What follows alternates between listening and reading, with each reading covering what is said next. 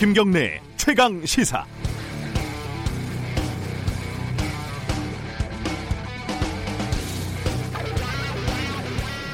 어제 고 박원순 시장의 연결식이 끝난 뒤에 성추행 고소인 측의 기자회견이 있었습니다.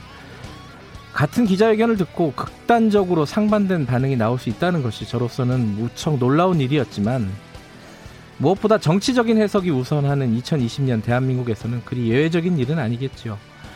구체적인 사실에 대한 진위를 가리는 데는 시간이 좀 더 필요하겠지만 이럴 때는 조사가 가능한 부, 분이 무엇인지 그리고 지금 조사하는 것이 의미가 있는 부분이 무엇인지 가려보는 것이 현실적일 겁니다.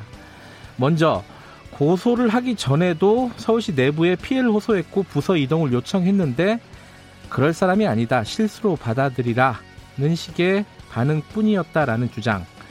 이게 사실이라면요 서울시 내부에 그 성추행 관련 사건 시스템이 작동하지 않고 있다는 거 아니겠습니까? 이 시스템이 미리 작동했다면 박 시장의 죽음은 피할 수 있었을지도 모릅니다. 또 하나는 고소가 이뤄진 직후에 관련 사실이 피고소인에게 어떻게 전달이 됐냐는 점입니다. 청와대까지 보고가 된 것은 사실이지만 청와대는 통보하지 않았다는 입장입니다. 그러면은 어디선가 고소 내용이 유출이 됐다는 것인데 수사상 보안이 지켜지지 않았다는 점도 중요하지만 이 부분도 박 시장의 죽음과 연결되는 측면이 있습니다. 경찰은 성추행에 대한 공소권이 없다고 결론을 내렸지만 그와 관계없이 규명이 필요한 부분은 분명히 있습니다. 7월 14일 화요일 김경래 최강 시사 시작합니다.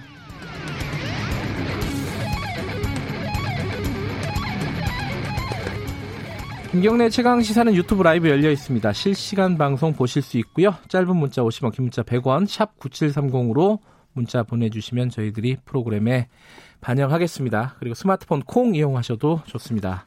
오늘 1부에서는요, 어, 성범죄 관련된 변호를 많이 맡았던 분이죠. 이은희 변호사와 함께, 어, 박원순 시장 관련된 얘기들 조금 더 해보겠습니다. 그리고 2부에서는요, 정치권 차례로 연결할게요. 민주당 박영진 의원, 정의당 김종철 선임 대변인, 통합당 성일종 의원 연결해서 어, 지금 각 당의 입장들이 조금씩 조금씩 미묘하게 갈리고 있죠. 얘기 차례로 나눠봅니다.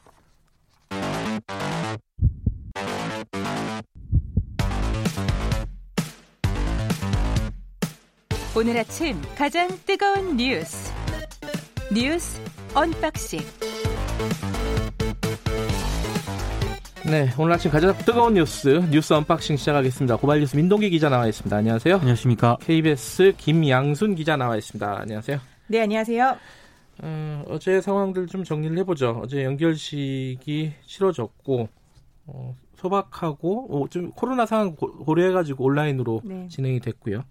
그 이후에 어, 그 피, 피 고소인 측이죠. 고소인 측, 고소인 네. 측 그리고 여성 단체들이 같이 기자회견을 열었습니다. 기자회견 내용부터 민동기 기자 간단하게 좀 정리하고 얘기 나눠볼까요? 김재련 변호사가 박원순 시장에 의해서 4년 동안 위력에 의한 성추행이 지속이 됐고 피해자가 다른 부서로 발령된 뒤에도 이어졌다. 네. 시장 집무실, 집무실 내 침실에서 신체적 접촉, 음란한 사진 전송, 비밀 대화방 초대 등의 성폭력이 발생했다. 이렇게 주장을 했고요. 이미경 한국 성폭력 상담소 소장은 피해자가 서울시 내부에 도움을 요청을 했지만 단순한 실수로 받아들이라고 하거나 피해를 사소화하는 등의 반응이 이어져서 더 이상 피해가 있다는 말조차 할 수 없는 상황이었다. 네. 어제 기자회견에서 이같이 밝혔습니다. 아, 여성 단체들은 박원순 시장이 지금 망인이 되어서 형사 고소를 더 이상 진행할 수 없는 상황이지만 전형적인 위력 내 성추행 사건을 진상 규명 없이 넘어갈 수 없다 이런 입장을 밝혔는데요. 여성 단체들은 다음 주에 추가 기자회견을 열겠다고 밝혔습니다. 어, 이게 이제 진상 규명을 어떻게 어디서 어떻게 해야 되느냐 뭐 이건데 경찰은 일단은 공소권 없음으로 결론을 내린 거고 그렇죠. 그럼 어디서 하게 되는 건가요 이거는? 네, 일단 경찰은 박 시장이 사망했으니까요 망인이니까 이제 예. 당사자가 없는 거잖아요. 형사 처벌 자체가 불가능하기 때문에 공소권이 없음입니다. 네. 그래서 지난 9일에 이미 수사 없이 공소권 없음으로 종결 처리가 된 거고요. 네. 현재는 이 여성 단체들 쪽에서 어, 서울시의 반응 그리고 여가부의 수사를 좀 촉구를 음, 하고 있거든요. 조사, 네, 예. 네, 조사를 촉구를 하고 있거든요. 예. 서울시의 이제 여성정책국에서는 조사를 하겠다라는 입장을 아, 밝혔고요. 조사를 하겠다 네, 그래요? 음. 네, 조사를 하겠다는 입장을 밝혔고요. 네. 또 이제 일부 시민단체가 인권위에 지금 해당 사항을 진정해 놓은 상태입니다. 음. 그래서 인권위에서도 역시 음. 이제 이제 성범죄 같은 경우에는 당사자의 동의를 통해서 인권위가 이제 조사를 할 수 있게 되어 있는데 사안이 심각하다고 생각하면 직권 조사도 할 수 있거든요. 그래서 인권위에서는 일단 진정이 들어왔고 이에 대해서는 조사를 하겠다라는 또 입장을 밝히고 있습니다. 하지만 현실적인 수사는 상당히 어렵다고 봐야겠죠. 근데 이제 그 기자회견에서 나온 주장인데 그 고소인 측은 그 고소하기 전에 이미 피해를 당했다라는 사실을 이야기를, 주변에, 네, 주변에 이야기를 했다고 했다는 하죠. 건데 근데 그게 이제 책임 있는 자에게 한 것인지 아니면 주변 지인들에게 한 것인지 명확하게 이제 특정은 되지는 않았어요. 그죠?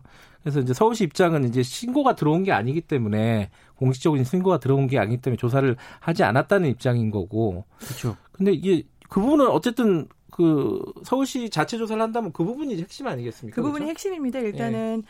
당장 행정부시장도 있고요. 네. 그다음에 네. 주변에 같이 일하는 동료들 현재도 이제 공무원 신분을 유지하고 있기 때문에 네. 같이 일했었던 동료들에게 누구에게 어떻게 이야기를 했는가가 음. 서울시 조사의 이제 핵심이 될 것 같은데요.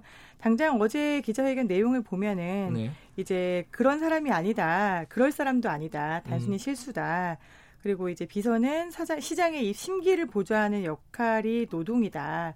라는 이야기를 들었다라고 하는 걸로 미루어 봐서는 주변 사람들은 어, 박 전 시장이 그럴 사람이 아니다라는 생각을 가지고 미리 좀 차단을 했던 게 아닌가라고 음. 이제 피해자는 주장을 하고 있습니다. 네.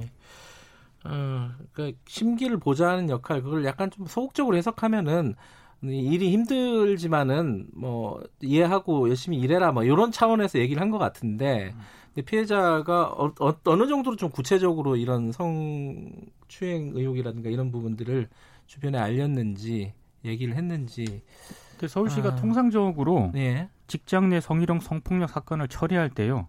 그 절차가 있거든요. 그렇겠죠. 여성권익 담당관이나 인권 담당관에게 신고를 하게 되면 네. 시민 인권 보호관이 조사를 하도록 그렇게 절차를 두고는 있습니다. 네. 근데 지금 언론 인터뷰를 통해서 이제 서울시 측이 밝힌 내용을 보면은 네. 공식적으로 신고된 사항이 없었다. 그, 거죠 지금 얘기하는 네, 거는. 그래서 인지를 하지 못했고 네. 피해자 의사가 중요하기 때문에 섣부르게 먼저 조사를 진행할 수 없는 상황이었다.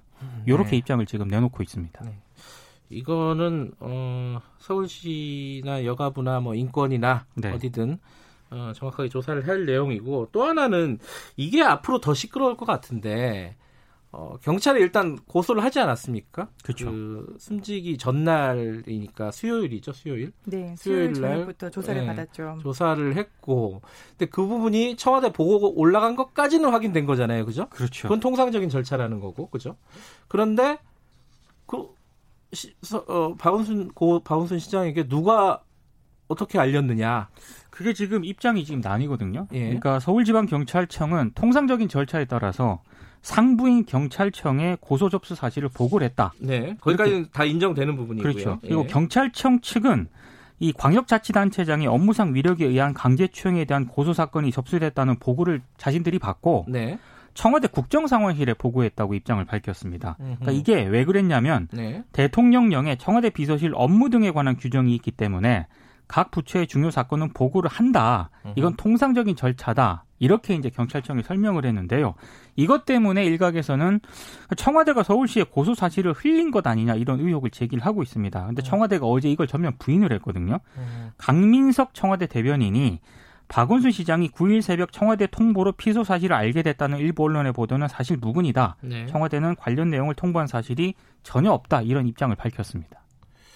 이게 사실은 꽤 보안을 유지하면서 보고가 됐을 거예요. 이게 그렇죠. 중대한 사건이기 때문에. 네. 그러면은 그, 렇게 이제 유출된 경위를 따져 본다면 그렇게 어려운 조사는 아닐 것 같은데 이 부분은 이제 야당 쪽에서도 그렇고 굉장히 시끄러워질 가능성이 높습니다. 그렇습니다. 이 부분은, 그죠? 국가 시스템에 대한 문제이기 때문에 네. 이제 정말 어렵게 고민을 해서 서울시장에 대한 고소를 접수를 했는데 이게 국가 시스템에 의해서 결국 본인에게 곧바로 전달되는 음. 상황을 피해자가 알게 됐다면은 음. 그래서 사실은 어제도 기자회견에 나왔다라는 이야기를 했던 거거든요. 음. 그럼 국가 시스템이 어떻게 움직이는지 음. 이 위력에 의한 이야기를 누구나 안전하게 할 수 있도록 이런 이야기들을 했는데요.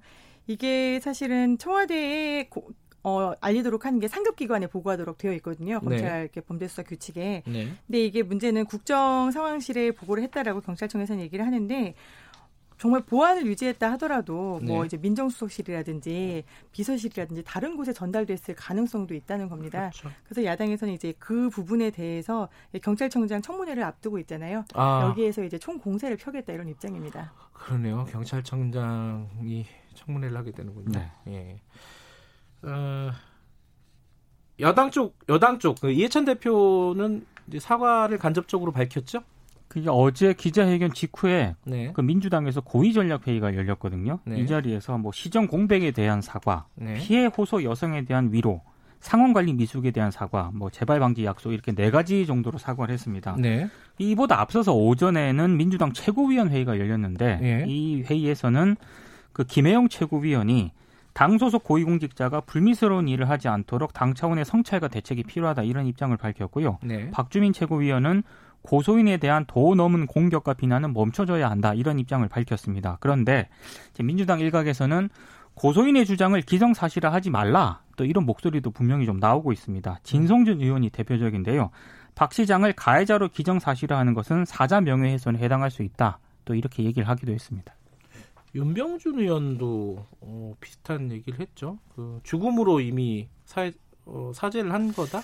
어. 그 조선일보 오늘 그 인터뷰가 실렸던데요. 윤병준 의원 인터뷰. 예, 예. 근데 저는 인터뷰 내용이 정확하게 어떤 메시지를 전하는 것인지 저는 좀 잠깐 모르겠더라고요. 뭐 워딩은 죽음으로 네, 죽음은 이제 사형에 준하는 내용이니 음. 그로 인해서 이제 책임을 다 졌다라는 음. 그런 주장들이 민주당 일각에서 나오고 있는 것 같은데요. 예. 이건 뭐 어제 기자회견과는 좀 상반되는 얘기고 예. 어, 이, 이 얘기는 뭐 여기까지 하고 오늘 어, 2부에서요. 어, 각 정당의 지금 현재 방, 반응들 그리고 앞으로의 입장들 어, 이 사건을 어떻게 처리해야 할지 어, 그 얘기는 민주당, 정의당 그리고 통합당 차례로 인터뷰를 통해서 자세히 좀 들어보도록 하겠습니다. 다음 얘기 좀 해보죠. 그 채널 A 사건은요. 이게 조금 어, 더 어지러워진 것 같아요. 지금 하, 그 당사자 중에 한 명인 한동훈 검사까지 수사심의위원회를 요청했다. 도대체 몇 명이 요청을 한 겁니까 이게? 네, 이 한 사건 관련해서 지금 수사심의위원회를 요청한 게 어, 일단 채널A 이동재 기자가, 이동재 기자가 있었고요. 그다음에 그 밸류 인베스트먼트 코리아 전 대표인 이철, 이철. 예. 대표 예. 측이 신청을 했죠. 예. 그다음에 세 번째로 이제 또 다른 당사자인 한동훈 검사장도 수사심의위원회를 요청을 했고요. 예. 이제 어, 이동재 기자를 고발했던 민언련도 또 수사심의위원회를 또 요청을 했습니다. 아, 네, 네 명, 아, 네 기관과 개인이 어, 수사심의위원을 했다. 여기에 또, 또 하나 더 있는데요. 더 네, 이 지모 씨, 그러니까 제보자 X죠. 네. 이분을 어, 이전 기자의 업무를 방해한 혐의로 법치주의 바로 세우기 행동연대라는 곳이 아, 또 고발을 했거든요. 아, 거긴 또 법세련하고 또 다른 건가요? 또 다른 곳입니다. 아, 네. 네. 네. 여기에서도 또 검찰 수사심의위원회 소집을 요청해서요. 모두 다섯, 다섯 건? 네, 다섯 건의 심의위 요청이 들어와 있습니다. 지금 그러면 다섯 건을 다 해야 되는 거예요? 어떻게 되는 거예요, 이게? 다 할 것 같지는 않고요. 일단 예. 이동재 전 채널A 기자가 수사심의 소집을 신청을 했잖아요. 예. 근데 이게 안 받아 받아들여지지 않았습니다. 예. 어제 서울중앙지검 부의심의위원회에서 어, 수사심의위를 소집하지 않기로 결정을 했거든요. 예. 그러니까 왜 이런 판단을 내렸냐면 수사심의위가 이미 소집이 된 상황이지 않습니까? 네. 그, 래서 이철 대표 측에서 네. 이게 소집이 되어 있죠. 그러니까 이 자리에서 이동재 전 기자 측도 의견을 진술할 기회가 있거든요. 음. 그러니까 이거 굳이 반복적으로 할 필요가 없다 이런 판단을 좀 한 것 같습니다. 다 병합하면 되겠네요. 네, 그래서 이제 한동훈 검사장이 수심위를 요청한 것도 역시 네. 이제 어, 같이 병합되지 않을까라고 음. 생각을 하고 있는데 한동훈 검사장은 이렇게 밝혔어요. 어제 공정한 수사를 기대하기 어려운 현재 상황에 대해서 대단히 안타깝다. 음. 이거는 지금 특정 세력이 과거 특정 수사에 대해 특정이 두 번 나옵니다. 네. 네. 특정 수사에 대해서 보복을 하고 총선에 영향을 미치기 위해서 제보자 X를 내세워서 가짜 로비 제보 명단을 미끼로 기자를 현혹하고 나를 끌어들여서 유도하려다가 실패한 사건이다라고 음. 이야기를 했습니다. 그래서 보면은 한동훈 검사장은 지속적으로 이 이동재 기자가 당한 거다, 음. 함정에 빠졌다. 그리고 그 과정에 나도 이용됐다라고 음. 이제 주장을 하고 있거든요. 네. 녹취록을 보면 그도 그럴 것이 두 분 사이가 서로 이렇게 도와주는 관계입니다. 음. 더 해봐, 나를 팔아라고 음. 한다거나 이제 이동재 기자는 어, 유시민을 치려는 치기를 원하는 거 아닙니까?라고 음. 한다거나 해서 이게 보면은 한동훈 검사장과 이동재 저, 그러니까 채널 A 전 기자 측의 입장은 상당 부분 좀 일치되어 있습니다. 어찌됐든 어, 수사심의위가 끝나야지 어, 본격적으로 다시 수사가 재개되는 상황인 거죠, 지금 상황은. 그렇습니다. 그렇죠. 예. 그 원래 이제 추미애 장관하고 윤석열 총장이 에, 좀 갈등을 벌였었는데 일단 일단락 되는 분위기였잖아요. 예. 그래서 이제 수사가 좀 본격적으로 진행되지 않을까라고 예상을 했었는데 예. 심의위가 일단 마무리가 돼야 검찰 수사가 정상화가 될 것으로 보입니다. 이게 지금 중앙지검에서 그러니까 독립적으로 수사를 할 수 있게 해달라라는 거에서 시작이 돼서 이제 윤추 네. 갈등까지 번졌던 거 아닙니까? 그런데 어. 이 수사심의위원회가 끝나야지 또 중앙지검이 수사를 할 수 있는 거예요. 그쵸. 결국에는. 네. 예, 제 제가 이름을 잘못 말했네요. 아까 박원순 시장 관련된 인터뷰를 조선일보가 했다는 게 윤준병 의원인데 제가 네네. 윤병준 의원이라고. 아 그래요? 예, 윤병준은 그냥 아는 사람입니다. 제가 개인적으로. 예, 죄송합니다. 윤준병 의원이었습니다. 어, 어쨌든 그 수사심의위원회가 끝나야지 어, 수사가 진행이 된다. 이건 뭐 이렇게 대단한 사건이라고 이렇게 오래 끄는지 모르겠지만은 어쨌든 절차는 이렇게 진행이 되겠네요. 어, 마지막으로 어제 그 얘기 좀 잠깐 해보죠. 공수처장 후보가 추천이 됐는데 여당에서 한 명이 자진 사퇴를 했어요. 이건 왜 그런 거죠? 그러니까 민주당이 김종철 연세대 법학전문대학원 교수하고요. 네. 장성근 전 경기중앙변호사회 회장을 최종 선정을 했는데 네. 장성근 전 회장이 텔레그램 엠번방 사건 조주빈의 공범인 그 강모 씨가 있거든요. 네. 변호를 맡은 사실이 좀 알려져서 네. 한나절도 안 돼가지고 사퇴를 했습니다. 그러니까 강모 씨와 부모와의 오랜 인연으로 사건을 수임했다는 게 장 전 회장의 설명인데요. 어, 좀 부실을 좀 검증을 좀 부실한 것 하게 한 것 아니냐 이런 음. 비판이 좀 제기가 됐고 당 추천위원회인 백혜련 위원장도 사건 수임 같은 경우에는 당사자가 공개하지 않는 한 인지하기 어렵지만 네. 초대 공수처장 후보 추천위원회라는 상징성과 무게를 감안할 때 부족한 부분이 있었다면서 유감을 표시를 했습니다.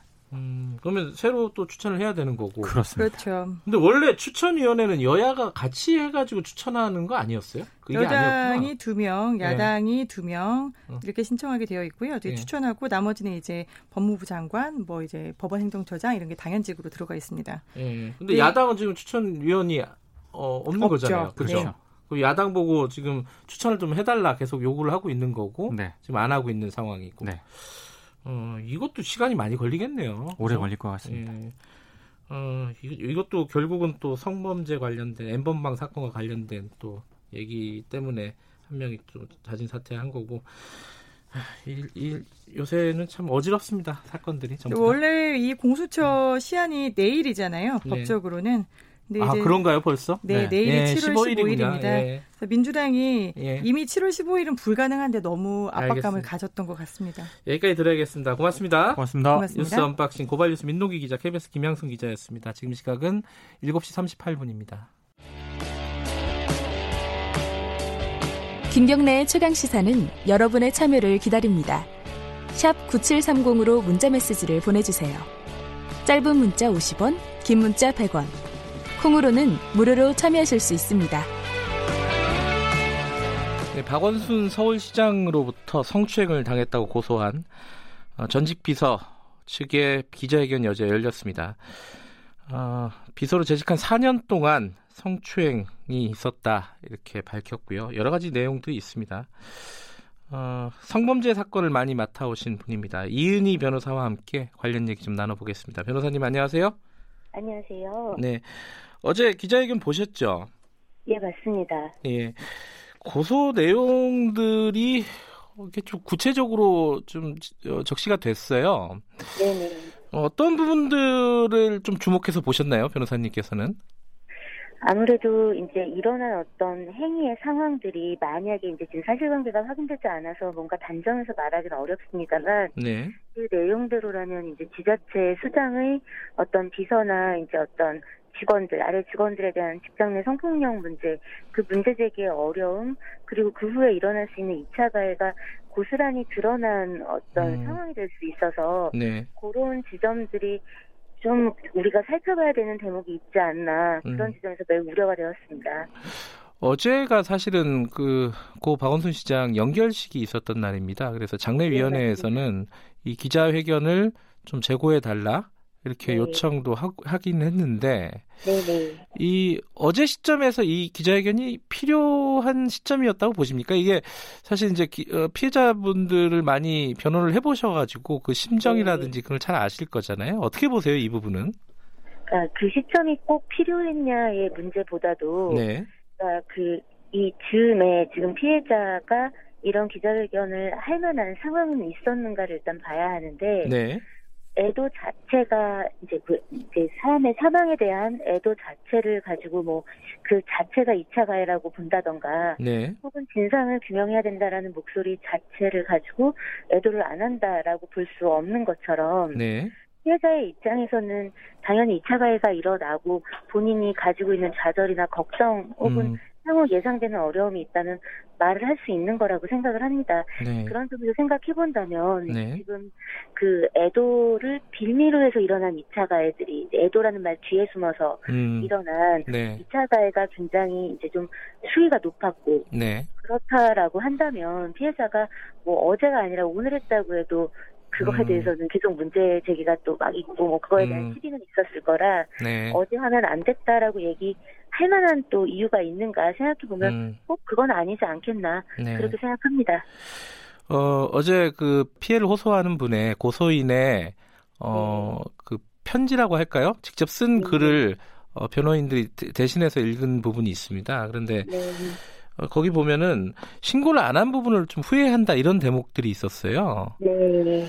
근데 이제 이런 사건이 발생을 하면 항상 나오는 말인데 아니 왜 그때 신고 안 하고 지금 와서 이런 얘기가 항상 나오지 않습니까? 피해자들을 보면은 이제 많이들 변호를 해보셨으니까 네. 이게 당시 이제 신고를 못한 이유 이거 좀 설명을 해주신다면 그 심리 상태라든가 예, 좀 말씀을 좀 듣고 싶네요. 그 이제 어떤 가해자가 극단적인 선택을 보통 하는 경우에 일반적으로 네. 사람들이 이제 아 피해자 때문에 지금 시끄러워졌다 이제 이런 식으로 생각을 하는 경향이 있습니다 아직까지 네. 사회가 네. 근데 그 이유는 지금 뭔가 조용하고 안정된 상태를 뭔가 누군가 발언함으로써 해쳤다 이제 이렇게 느끼기 때문이거든요. 네. 근데 그건 뭐냐면 사람은 누구나 좀 안정된 상태 에서 음. 살고 싶어하는 성향이 있는 거죠. 그거를 피해자라고 해서 예외인 건 아닙니다. 음. 그러니까 어떠냐면 이게 삶의 현장이고 노동의 현장이고 네. 그러니까 이제 내가 조금 참으면 내가 조금 피하면 이 문제가 시간이 지나면 조금 이 피해가 완화될 수 있지 않을까라는 네. 바램 그리고 그 바램 위에 내가 이 문제를 제기하면 잘 해결될까라는 걱정과 두려움 음흠. 이걸 문제 제기하고 난 다음에 이 삶이 다 엉망진창이 되면 어떡하지라는 막막함 음흠. 이런 게 이제 뒤섞여 있는 거죠. 네. 그러다 보니까 통상 이제 문제 제기할 때까지 좀 시간이 걸리고 네. 그리고 이제 문제 제기를 하면 또 이런 논란에 휩싸이고 이제 이런 것들은 계속 반복되고 있는 상황입니다. 음흠. 지금 경찰 같은 경우에는 이번 사건을 박원순 시장의 죽음으로 어, 공소권 없음으로 결론을 내렸습니다. 네. 이러면 이제 수사를 안 하게 되는 거잖아요. 네 네. 수사를 못 하는 거죠. 네. 그럼 어, 원래 이게 통상적인 건가요? 이런 이런 경우는? 예, 그렇습니다. 왜냐하면 이제 고소인이 사망한 경우라면 네. 고소인이 문제 제기를 해놓고 간 어떤 뭐 고소장이라든가 뭐 제출한 자료가 있는 상황에서 고소인만 사망을 한 거니 네. 그 다음 수사를 진행하면 되는데 네. 이제 이 피고 소인이 사망을 한 경우에는 피고 소인에 대해서 기소를 어차피 할 수가 없잖아요. 네. 그러니까 지금 공소권 없음이라는 말은 그러니까 피고 소인이 사망하게 되면 네. 기소를 네. 할 수가 없고요. 수사를 만약에 했어요. 그런데 네.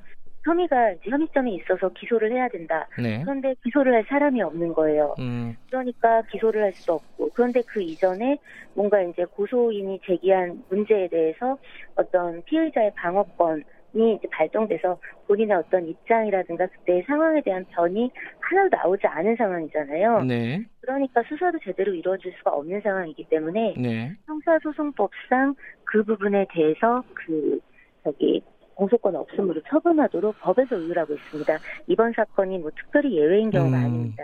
그런데 지금 어제 기자회견에서 보면은 그 네. 진상 규명은 꼭 필요하다 이런 입장이었어요. 그럼 어떤 네. 방식이 가능할까요? 지금 상황에서는?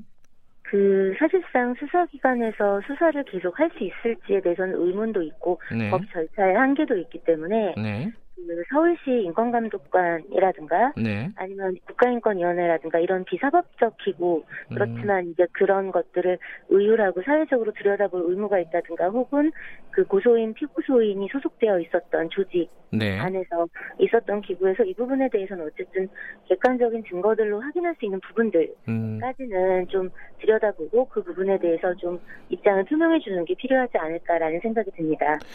이 어떤 어떤 기관에서든지 만약에 이런 진상 조사가 이루어진다면은 서울시 차원이 네. 됐든 어떤 부분에서 어, 주목을 좀 해야 될까요? 예컨대 이게 성추행을 했냐 안 했냐 이 부분만 네. 있는 건 아니잖아요, 그죠? 네, 그렇습니다. 사실 이제 지금 같은 상황에서 어떤 성추행이 있었느냐 혹은 피고소 그러니까 고소인이 주장하는 어떤 신체적 접촉 네. 이런 부분들은 사실상 확인하기 어려운 상황이 되었고요. 네. 다만 이제 양자의 핸드폰 같은데 남아 있을 수 있는 어떤 텔레그램이라든가 SNS 음. 자료 혹은 만약에 이제 그 디지털 포렌식 복원을 했을 때 나올 수 있는 사진 같은 것들이 확인이 된다면 네. 그 내용 자체가 부적절한 것이라는 그런 것들은 객관적으로 확인할 수 있는 사실들이고 네. 그런 부분들이 부적절했다면 네. 어, 그 부분에 대해서는 그 어떤 그, 그걸 소명했던 기관에서 이런 부분들이 나왔고 이런 것들은 피해자의 입장에서 문제 제기할 만한 어, 상황이었다라고 본다. 음. 그런 부분에서 이 문제 제기 자체에 대해서 그 이 문제 제기를 한 당사자에게 계속해서 가해야 하는 행위를 사회가 해서는 안 된다 같은 그런 부분들은 좀 소명할 수 있지 않을까. 그리고 음. 이제 지금 고소인의 말로는 네. 지금 서울시 측에다가도 그간 이야기를 해왔는데 네네. 전혀 뭐 위로 보고가 올라가거나 시정이 안 됐다는 거잖아요. 조치가 네. 되지 않았고 그러면 그런 부분이 있는지에 대해서는 좀 더 철저히 조사를 해볼 필요가 음. 있는 것이죠. 또 하나가 기자회견에서 이 얘기가 나왔어요. 그 고소를 한 직후에 피고소인에게 이 관련 사실이 전달이 된 거 아니냐. 네네. 이제 그렇게 지금 추정이 가능한 상황이잖아요. 예, 그렇습니다. 그, 그 부분에 대한 어, 조사가 좀 필요하다 이런 입장인데 이건 어떻게 보셨습니까? 그 일단 고소인의 입장에서 만약에 자신이 고소한 사실이 네. 뭔가 절차를 벗어나서 예외적인 상황으로 우선적으로 피고 소인에게 전달이 되었다면 그건 굉장히 심각한 문제죠. 음. 왜냐하면 그 그저 고소된 사실만 전달이 된 건지 네. 아니면 고소를 하면서 제출한 증거라든가 고소인의 네. 진술이 같이 전달이 됐는지 모르잖아요. 네. 일단 수사 공정성의 부분에서 어떤 고소인의 입장에서는 아 내가 공정한 수사와 판단을 받게 될 것이다라는 음. 것들을 신뢰하기 어려운 상황이 펼쳐지는 부분도 있고 네. 이런 것들이 또 이제 우선 알려지면 피고소인 입장에서 증거인멸 같은 걸 할 수도 있는 건데 음. 그런 부분들이 만약에 알려졌다면 어떤 루트를 통해서 네. 그런 부분들은 굉장히 문제가 있는 겁니다. 그렇기 때문에 철저히 조사해서 네. 그 부분에 대한 책임이 있는 사람이 있다면 음흠. 그런 정말 상황이 있었다면 그것에 대한 책임은 물어야 마땅하지 않은가 생각합니다. 음. 근데 이게 사실은 이제 공무원 같은 경우에는요, 특히 네네. 경찰에 어떤 어, 사건이 접수되거나 인지되거나 했을 때그 네. 그 기관에 통보를 하게 돼 있잖아요. 맞습니다. 기관에 근데 통보를 하는 것과 그것을 기관, 그러니까 이제 기관이 다시 그 당사자에게 알려줘서 네. 이 문제들에 대해서 이런 시비에 휘말리거나 혹은 어떤 준비를 하게 하는 게 온당하냐는 다른 문제이기 음. 때문에 네. 그 부분은 좀 들여다봐야 할 것 같습니다. 이게 그러면 만약에 누군가가 유출을 했다거나 뭐 네. 알려줬다거나 이런 상황이 확인이 되면 이건 수사 상황이라고 보세요? 어, 이게 알려진 부분이 있다면 수사 대상 될 수 있죠. 음, 그래요. 그리고 또 하나가 이제 많이들 얘기하는 부분 중에 하나인데 네. 이제 박원순 시장이 죽음을 선택을 했단 말이죠. 네. 그럼 이, 이 상황에 대한 책임은 다 진 거 아니냐, 죽음으로써. 네. 사죄를 한 것 아니냐. 오히려 네. 이런 진위 공방을 하고 조사를 또 새로 벌이고 하는 것이 오히려 2차 가해 아니냐? 이런 논리를 펴는 쪽도 있더라고요. 이건 어떻게 보십니까? 그 가해가 만약에 있었고 그것으로 인해 죽음을 선택한 것이라면 네. 그건 가해로 인한 거지 가해에 대한 문제 제기로 인한 것은 아니잖아요. 아하. 네, 다른 문제인 겁니다. 애도 자체가 2차 가해냐가 아닌 것처럼 네. 마찬가지로 그 죽음은 어떤 여러 가지에 대한 당사자의 선택인 거지 네. 그 당사자가 이제 피당사자 당, 자기 상대방을 위해서 한 선택은 아니란 말이죠. 그러면 음. 우리가 들여다볼 필요가 있습니다. 뭘 네. 들여다봐야 되냐면 유서에 피해자에게 미안하다, 피해자의 주장이 사실이다. 네. 만약에 이렇게 써 있었다면 그 말이 맞을 수도 있겠죠. 네. 하지만 그게 아닌 상황에서 지금 이 논란이 불거져 있는 지금 이 작금에 이르러서 그 죽음이 이제 어떤 총체적인 본인의 어떤 후회나 혹은 부끄러움이나 혹은 억울한 뭐 여러 가지 뭐그 당 그 죽음을 선택한 당사자에겐 이유가 있을 수 있어요. 그렇지만 그게 이 피해자의 문제 제기에 대한 대답이 됐거나 사과가 된 건 전혀 없잖아요. 네. 그러니까 네. 그거를 그런 등식으로 볼 수는 없다라고 음. 보여집니다. 마지막으로 하나 더 여쭤보면요. 어, 네. 이게 이제 좀 가혹할 수는 있는데 어, 네. 일부에서는 아니 과거에 벌어졌던 여러 가지 이제 미투 사건들처럼 음. 왜 피해자가 당당하게 나서지 못하느냐. 네. 뭐 이런 문제 제기를 하는 쪽도 일부는 있습니다. 이그 네. 피해자분들을 많이 이제 경험을 해보셨으니까 그걸 네. 아실 거 아닙니까? 거기에 대해서는 어떻게 음. 생각하십니까? 어, 피해자의 특수성도 있어요. 개별적 성향 네. 같은 것도 있지만 마찬가지로 그 피해자가 문제 제기하는 상대방이 네. 어떤 사회적 지위에 있느냐 이에 문제가 연동되어 있을 수 있고 더구나 음. 이제 보면은 지금 피고소인이 사망에 이른 상황이기 때문에 네. 그 비난이 고스란히 그 지금 고소인의 어깨에 얹어질 수밖에 없는 네. 지금 그런 분위기가 있는 상황에서 지금 이 고소인이 나서서 뭐 얼굴이나 이름을 드러내는 게 쉬울 것인가? 음. 저는 그건 어렵지 않았겠나 누구라도 네. 그렇게 생각합니다. 네, 알겠습니다. 오늘 말씀 여기까지 드릴게요. 고맙습니다. 감사합니다. 네, 지금까지 어, 성범죄 관련 사건을 많이 담당해 오신 이은희 변호사와 얘기 나눠봤습니다. 네, 김경래 최강시사 1분 여기까지 하죠. 그리고 2부에서는요. 박원순 시장의 죽음이 남긴 과제들 각 당 연결해서 차례로 좀 들어볼게요. 민주당, 정의당, 통합당 차례로 연결합니다. 잠시 후 8시에 뵙겠습니다.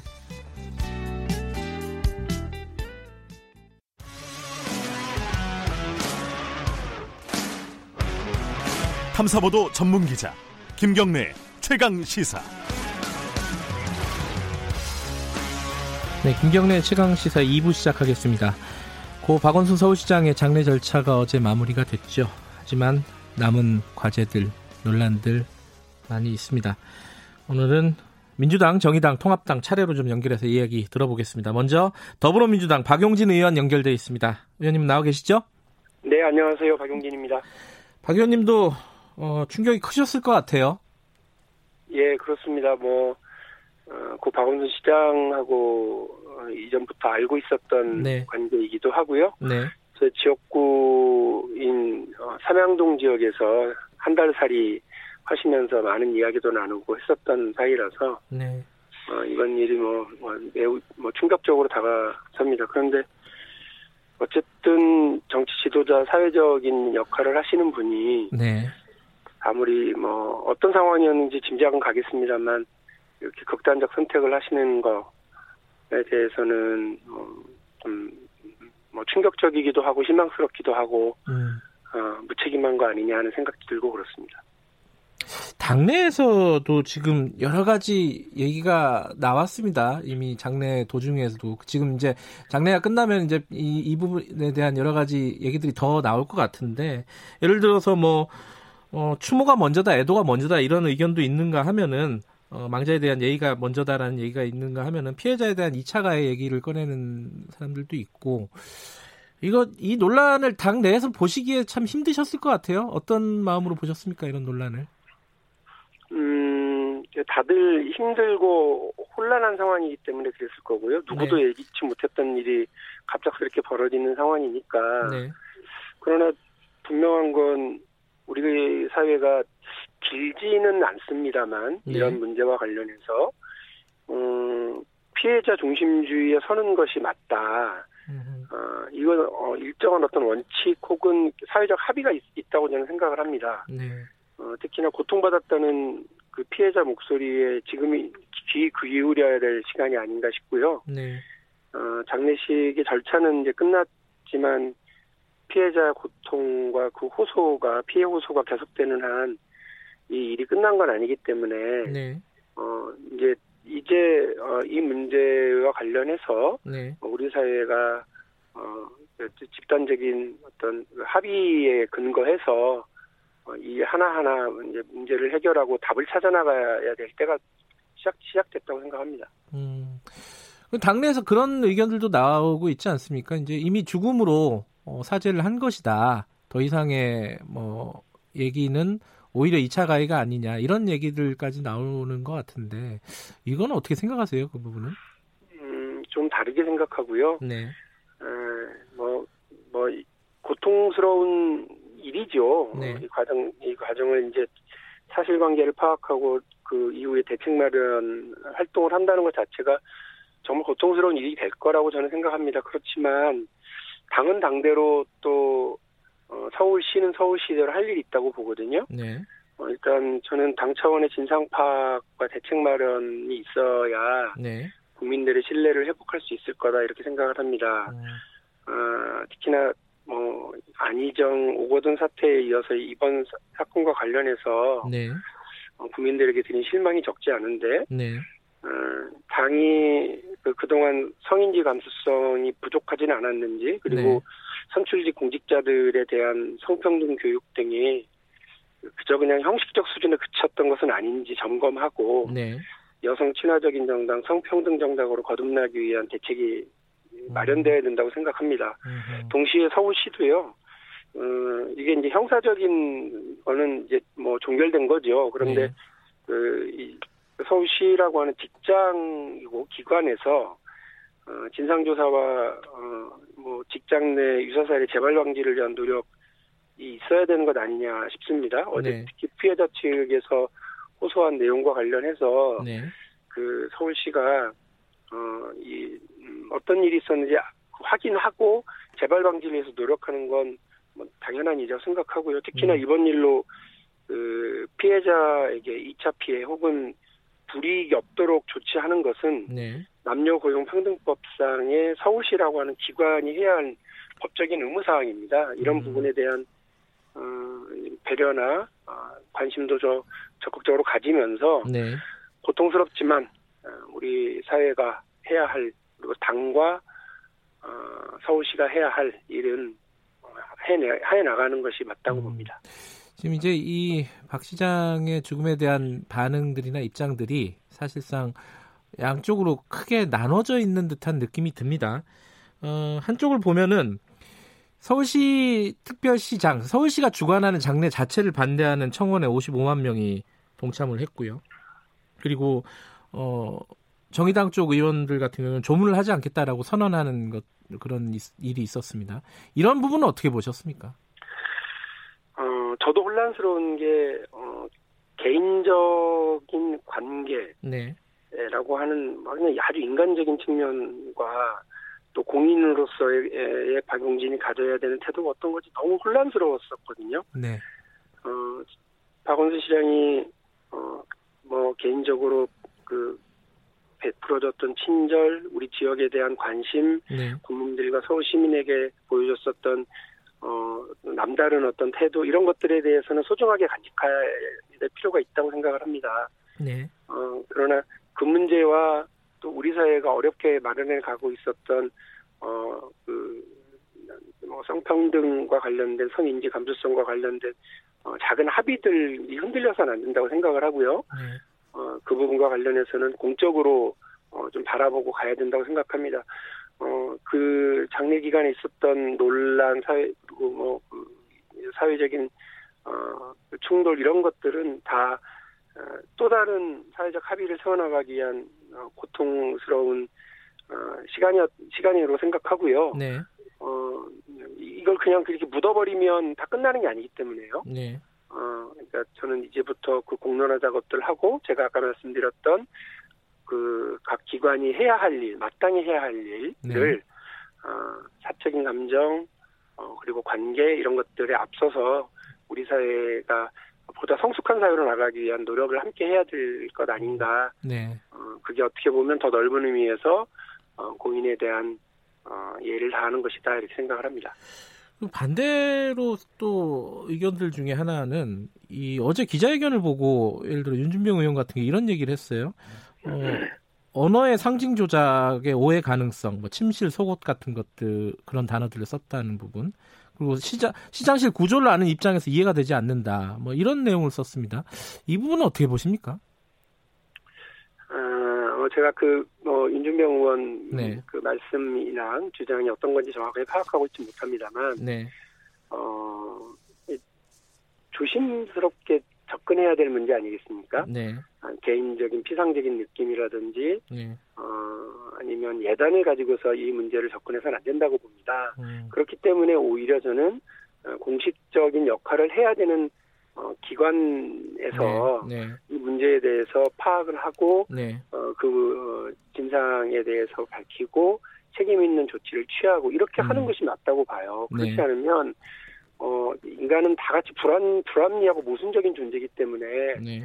어, 저, 저 박용진도 인간적인 관계와 공적인 관계에서 이 내부에서 계속 갈등과 충, 충돌이 벌어지고 있거든요. 네.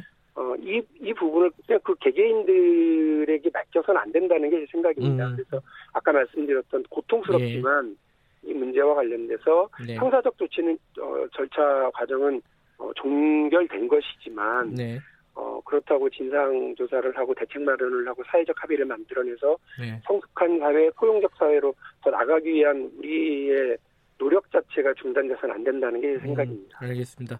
어, 지금 이제 이 얘기를 꺼내야 될 것 같습니다. 현실적으로 어, 내년에 재보궐선거가 있는데요. 4월에 이게 민주당 당원에는 사고 지역에 후보를 내지 않는다는 게 있죠.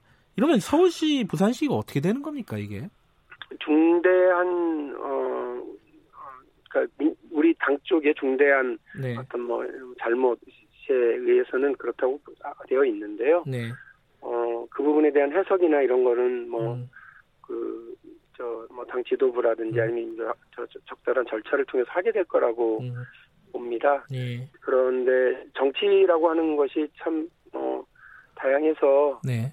후보를 내지 않는 것이 큰 책임을 지는 것인지 네. 아니면 어, 후보를 내서 음. 어, 더 큰 책임을 질 수 있는 건지는 뭐 제가 지금 뭐 말씀드리는 네. 상황은 아닌 것 같습니다. 조금 더 논의가 필요하다는 말씀이시고 하나만 마지막으로 짧게 하나만 여쭤보죠. 배현진 대변인 통합당에 어, 박원순 시장 아들 박주신 씨의 병역 의혹을 다시 꺼냈습니다. 이건 어떻게 보세요?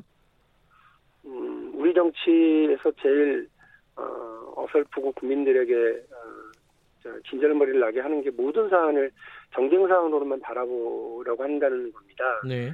어, 그래서 어, 합리적인 태도를 잃어버리고 그냥 상대의 실수를 즐기고 악용하고 그거를 더 증폭시키려고만 하고 혹은 네. 어, 모든 사안에 대해서 합리적인 대안을 찾아나가기보다는 네. 상대를 공격하고 공경에 빠뜨리기 위한 걸로만 바라보는 그런 태도가 네. 우리 정치의 수준을 자꾸 낮춰가게 하는데요. 이런 부분에 대해서 어, 야당이 제1야당이 어, 자기들 국회에서 해야 할 일은 하지 않고 네네. 네. 어, 이런 일에만 몰두하고 있는 것은 매우 안타까운 일입니다. 알겠습니다. 다 어, 이어진 인터뷰가 있어서 여기까지 정리할게요. 고맙습니다. 네. 감사합니다. 예, 더불어민주당 박용진 의원이었고요. 바로 정의당 연결할게요. 김종철 선임 대변인 연결돼 있습니다. 안녕하세요. 네, 안녕하십니까. 어, 이번 그 장례 과정에서 정의당의 논란이 꽤 컸습니다. 그 이제 정의당의 의원 두 분이 어, 조문에 참석하지 않겠다라는 네네. 입장을 밝혔고 서울시 특별 서울특별시가 주관하는 어, 장례도 어, 부적절하다는 입장을 밝혔는데 여기에 대한 논란이 계속되고 있어요. 이거 지금 당내에서는 어떻게 논의가 진행이 되고 있습니까?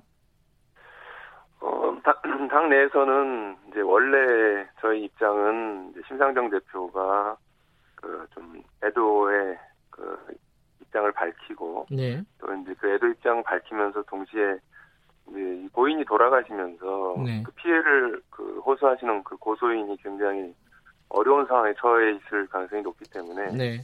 이분에 대한 2차 가해 이것도 하시면 안 된다 네. 막아야 한다 이렇게 피해자 보호도 같이 얘기한 거였는데요. 네. 거기에 대해서 이제 유호정 장혜영 두 분이 이제 네. 피해 호소인에 대해서 좀 더 연대를 하는 방법으로 네. 죄송하지만 조문을 가기는 어렵겠다 이렇게 음. 표현한 거죠. 네. 근데 이게 이제 둘 다 맞는 측면이 있는데 음흠. 그 당원들 중에 이제 꽤 많은 분들은 그래도 고인이 있고 아직 네. 사실이 밝혀진 게 아닌데 그게 하는 게 맞냐 해서 좀 굉장히 좀 강한 반발이 있고요. 네. 다만 또 그렇게 하는 게 그 그래도 뭐 대부분의 사회 유력 은사들이 조문을 가는 와중에서 네. 뭐 이렇게 한두 분 정도는 그런 입장을 표현해 주면서 피해자 음. 문제를 부각시켜 주는 것이 그렇게 잘못된 건 아니지 않느냐 네. 이런 토론들이 있는 상황인 겁니다. 음. 그래서 저희가 볼 때는 이게 네. 뭐 완전히 무슨 다른 입장이다라기보다는 네. 어, 떤 것에 방점을 두느냐 좀 이런 좀 차이가 좀 있었던 것이라고 보고 있는 거죠. 그 보도를 보면은 어, 일부 당원들이 탈당을 하고 있다, 탈당 러시가 있다, 뭐 이런 보도들도 일부 나오고 있던데 실제로는 네. 상황이 어떤가요, 저기다? 네, 탈당하시는 분이 뭐그 그, 꽤 있습니다. 네. 근데 다만 네. 저희가 생각할 때는 막 어마어마하게 많다, 음. 막 이렇게 그런 정도는 아니고요. 네. 다만 그 수가 어찌 됐든 저희로서는 음. 그 지금까지 당을 같이 하셔 해오셨던 분들이 아주 소중한 분들이고요. 네. 그래서 이제 좀 그 당에서는 계속 지금까지 상황과 관련한 걸 한번 그 정리하면서 그 발언을 하려고 하고 네. 그러면서 당원들에게 좀 양해를 구하려고 하고 네. 동시에 또 그 입당하시는 분들도 꽤 많이 있습니다. 그 상대적으로 젊은 분들이 음. 입당을 하는 양상이 좀 있어서 네. 아, 물론 그 탈당하시는 것만큼은 아니지만은 네. 그래도 꽤 많은 수가 입당을 하고 계셔서 네. 그러니까 같은 상황을 같은 지향을 갖고 보는데 좀 어떤 부분에 좀 방점을 두고 보느냐의 차이라고 보지. 음흠. 그래서 저희 이걸 좀 빨리 수습을 해나갈 계획입니다. 이게 이제 그 전에 있었던 안희정 전 지사 모친상 조문 관련해서도 비슷한 논란이 네. 한번 있었지 않습니까? 네네네. 그게 있었고 이게 좀 젠더 문제는 아닌데 그 전에 또 조국 사태라고 할까요? 그 네. 거기에 대한 정의당의 입장과 관련된 문제, 그러니까 여당과의 관계 관계 네. 설정 문제. 이게 뭐 여당과의 관계 설정도 그렇고 젠더 문제도 그렇고 여러 가지로 입장을 좀 정리를 좀 하는 게 좋지 않겠느냐. 이게 뭐 사건이 일어날 때마다 이런 논란이 좀 소모적이지 않느냐라는 생각을 뭐 밖에서는 가질 수도 있을 것 같아요. 이거 어떻게 보십니까? 그 근데 여당하고의 관계 문제는 네. 사실은 이제 저희가 이번 총선 때 뭐 비례 이성정당 참여 요청이 여당으로 예. 있었지만 저희는 그건 정치 원칙에 안 맞는 데서 예. 뭐 참여를 안 하거나 네. 아, 니면은 이번에 부동산 정책에 대해서 이제 그 정부 정책이 매우 미흡하다 이렇게 지적하거나 이렇게 해서 네. 어떤 정책적으로 우리가 이거 다른 것을 확실하게 딱딱 그어서 가면서 이제 할 계획이고 실제로 그렇게 가고 있는데요. 네. 근데 이런 조문 문제나 이런 거는 항상 그리고 그뭐 예의나 이런 부분들이 좀 겹치는 문제가 있어가지고 네. 이게 그 어떤 그런 부분에서 일관된 원칙을 가지긴 좀 힘들다고 보지만은 네. 어 다만 그 이 위계에 의한 어떤 성희롱, 성폭력 이런 문제들에 있어서는 우리 사회가 좀 더 그 문제를 심각하게 인식하고 음. 네. 그 부분에 대해서는 아 이 피해를 호소하는 분이 어떤 입장인가를 굉장히 신중하고 또 그리고 그 보호하고 네. 어, 또 진상을 더 규명하는 문제에 네. 좀좀 더 이렇게 그 열려 있어야 된다. 네. 그런 방향으로 전체가 사회가 가야 된다 이렇게 좀 생각을 하고 있습니다. 예. 어제 그 고소인 측에 어, 기자회견이 있었습니다. 기자회견 보시면서 지금 남은 과제가 핵심이 뭐라고 생각하십니까? 참 어려운 일이긴 합니다. 이게 예. 그 이제 고소인이 이제 가해자로 지목한 박 시장께서 이제 생존해 계시다면은 네. 어, 이런저런 조사와 수사 이런 걸 통해서 상대방 이제 공방을 보면서 판단할 수가 있을 텐데 돌아가셨기 때문에 네. 다만 남은 과제는 그렇다면 이 피해 호소인 고소인이 어 그러면 그냥 일방적인 주장을 하고 만 것이냐 이렇게 끝낼 수 있는 문제냐. 네. 그리고 이게 무슨 아주 독특한 케이스가 아니라 이전에도 좀 유사한 사건들이 이제 발생했던. 네. 그러니까 정, 정치뿐만 아니라 뭐 경제, 사회 모든 분야에서 발, 그 발생해 왔고 또 지금도 발생되고 있다고 볼 수밖에 없는 일들이 있는데 네. 그렇다면은 이 피해 호소인이 주장하는 내용들을 그래도 그 가능한 선에서 예를 들면 수사기관이 이거는 어, 이런 정도는 확보가 되었다라든가 네. 또는 서울시 차원에서 자체적으로 검증을 해서 예. 아 이런 이런 문제가 이런 이런 뭐 호소가 있었고 이런 이런 부분들은 좀 제대로 정리가 안 된 것 같다라든가 이렇게 좀 국민들에게 알려드리고 또 피해 호소인에게도 어, 우리가 확인해 본 결과 이런 것 같다라고 네. 답을 하는 것이 저는 마땅하다고 음. 생각합니다. 끝으로 뭐 이번 어, 여러 가지 이제 정의당이 논란을 겪었는데 그 논란의 핵심이 뭔지 듣고 마무리하죠. 어, 본질이 뭐라고 생각하시는지요? 아 사실은 이 조문이라고 하는 네. 그 굉장히 좀 인간적이고 한국적인 그런 좀그 그런 태도와 하지만 이 문제가 한, 이제, 이제 한국에서 좀 추방되고 또 그리고 좀 더 엄격하게 다뤄져야 될 어떤 성희롱, 성폭력 이런 문제하고 연결돼 있는 그런 거라고 생각을 하거든요. 네. 어, 다만 저는 한 사회가 더 앞으로 발전하기 위해서는 어뭐 그 성희롱, 성폭력이라든가 이런 부분에 있어서 좀 더 엄격하고 그리고 피해자의 목소리 더 귀를 기울이는 앞서도 네. 말씀드린 그런 측면으로 사회가 발전하는 과정에서의 진통이라고 좀 생각을 하고요. 네. 그 부분이 좀 잘 논의가 됐으면 좋겠습니다. 알겠습니다. 여기까지 듣겠습니다. 고맙습니다. 감사합니다. 정의당의 김종철 선임 대변인이었고요. 미래통합당 연결합니다. 성일종 의원님 나와 계시죠? 네, 안녕하십니까. 네. 성일종 네. 의원입니다. 네, 뭐 성일종 의원님도 뭐 정치인의 한 사람으로서 이번 사태를 굉장히 충격적으로 받아들이실 것 같아요. 여러 가지 측면에서요. 그렇습니다. 그 굉장한 충격이지요. 우리 네. 사회에 네. 뭐 정치인뿐만이 아니고 네. 많은 국민들께서 굉장히 놀라셨을 거고요. 네. 또 이러한 그 권력을 갖고 있는 사람의 행태에 대해서 많은 국민이 분노하는 것을 잘 알고 있습니다. 네. 어, 지금 조문을 하지 않겠다는 게 통합장의 공식 입장이었습니다. 그죠? 어, 우리가 이제 자연인의 박원순 시장하고요. 네. 또 공인의 박원순 전 서울시장하고는 좀 틀리지요. 네. 그래서 자연인으로서 활동을 했을 때 인권 변호사, 네. 시민운동가 이런 것으로서는 상당히 많은 음, 일정한 어, 역할이 있었다 이렇게 보고 있고요. 네. 그러나 그 우리 서울 신 천만이 넘는 서울 시민들에 의해서 선택된 네. 그 힘을 갖고 있는 그 서울시장이 네. 부하 여직원에 대한 인권 침해나 또는 네. 성범죄가 있었던 것들에 대해서는 상당히 충격적인 일이죠. 그래서 그 부분을 저희는 분리를 했습니다. 음흠. 어, 그러면 서울특별시에서 주관하는 장례도 부적절했다고 평가하시나요? 그러면요, 아무래도, 어, 뭐 자연인 신분으로서는 우리가 애도를 표했지만, 네. 서울, 서울시장이라고 하는 것은 서울 시민들의 선택을 받은 자리잖아요. 네. 그리고 이게 정말 머슴 같은 자리거든요. 네.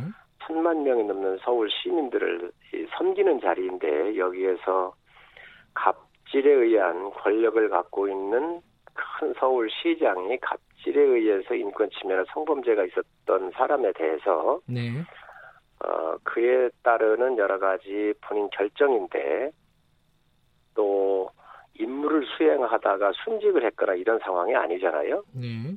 그런 상태에서 어, 국내 세금이 들어가는 부분들에 대해서는 한번 생각해 볼 필요가 있다고 생각을 합니다. 네. 지금 어, 어제 어, 연결식이 마무리가 됐고요. 이제 앞으로는 또 이제 피해자 얘기를 꺼낼 수밖에 없는 거 아니냐. 김종인 비대위원장도 그렇게 밝혔는데 지금 공소권 없음으로 경, 경찰은 일단은 결론을 내렸어요. 그러면 앞으로는 어떤 식으로 이게 진행이 돼야 된다고 보십니까? 공소권 없음이라고 한다면 예를 들면 뭐 그 큰 회사라든가 이런 부분에서 어, 실체가 법인이라든가 이러면 문제가 좀 다른 문제로 갈 수가 있겠지요. 네. 그러나 이거는 피해자가 분명히 존재하고 있고요. 예. 그리고 그 피해자의 인권이라든가 그 피해자가 겪었던 고통 이런 것들에 대해서는 분명히 이 문제가 아, 다시 이게 음, 제대로 평가를 좀 해봐야 된다는 생각을 가지고 있습니다. 특히 네. 네. 민주당에서는 피해자 중심주의를 그동안 늘 주장을 해왔어요. 네.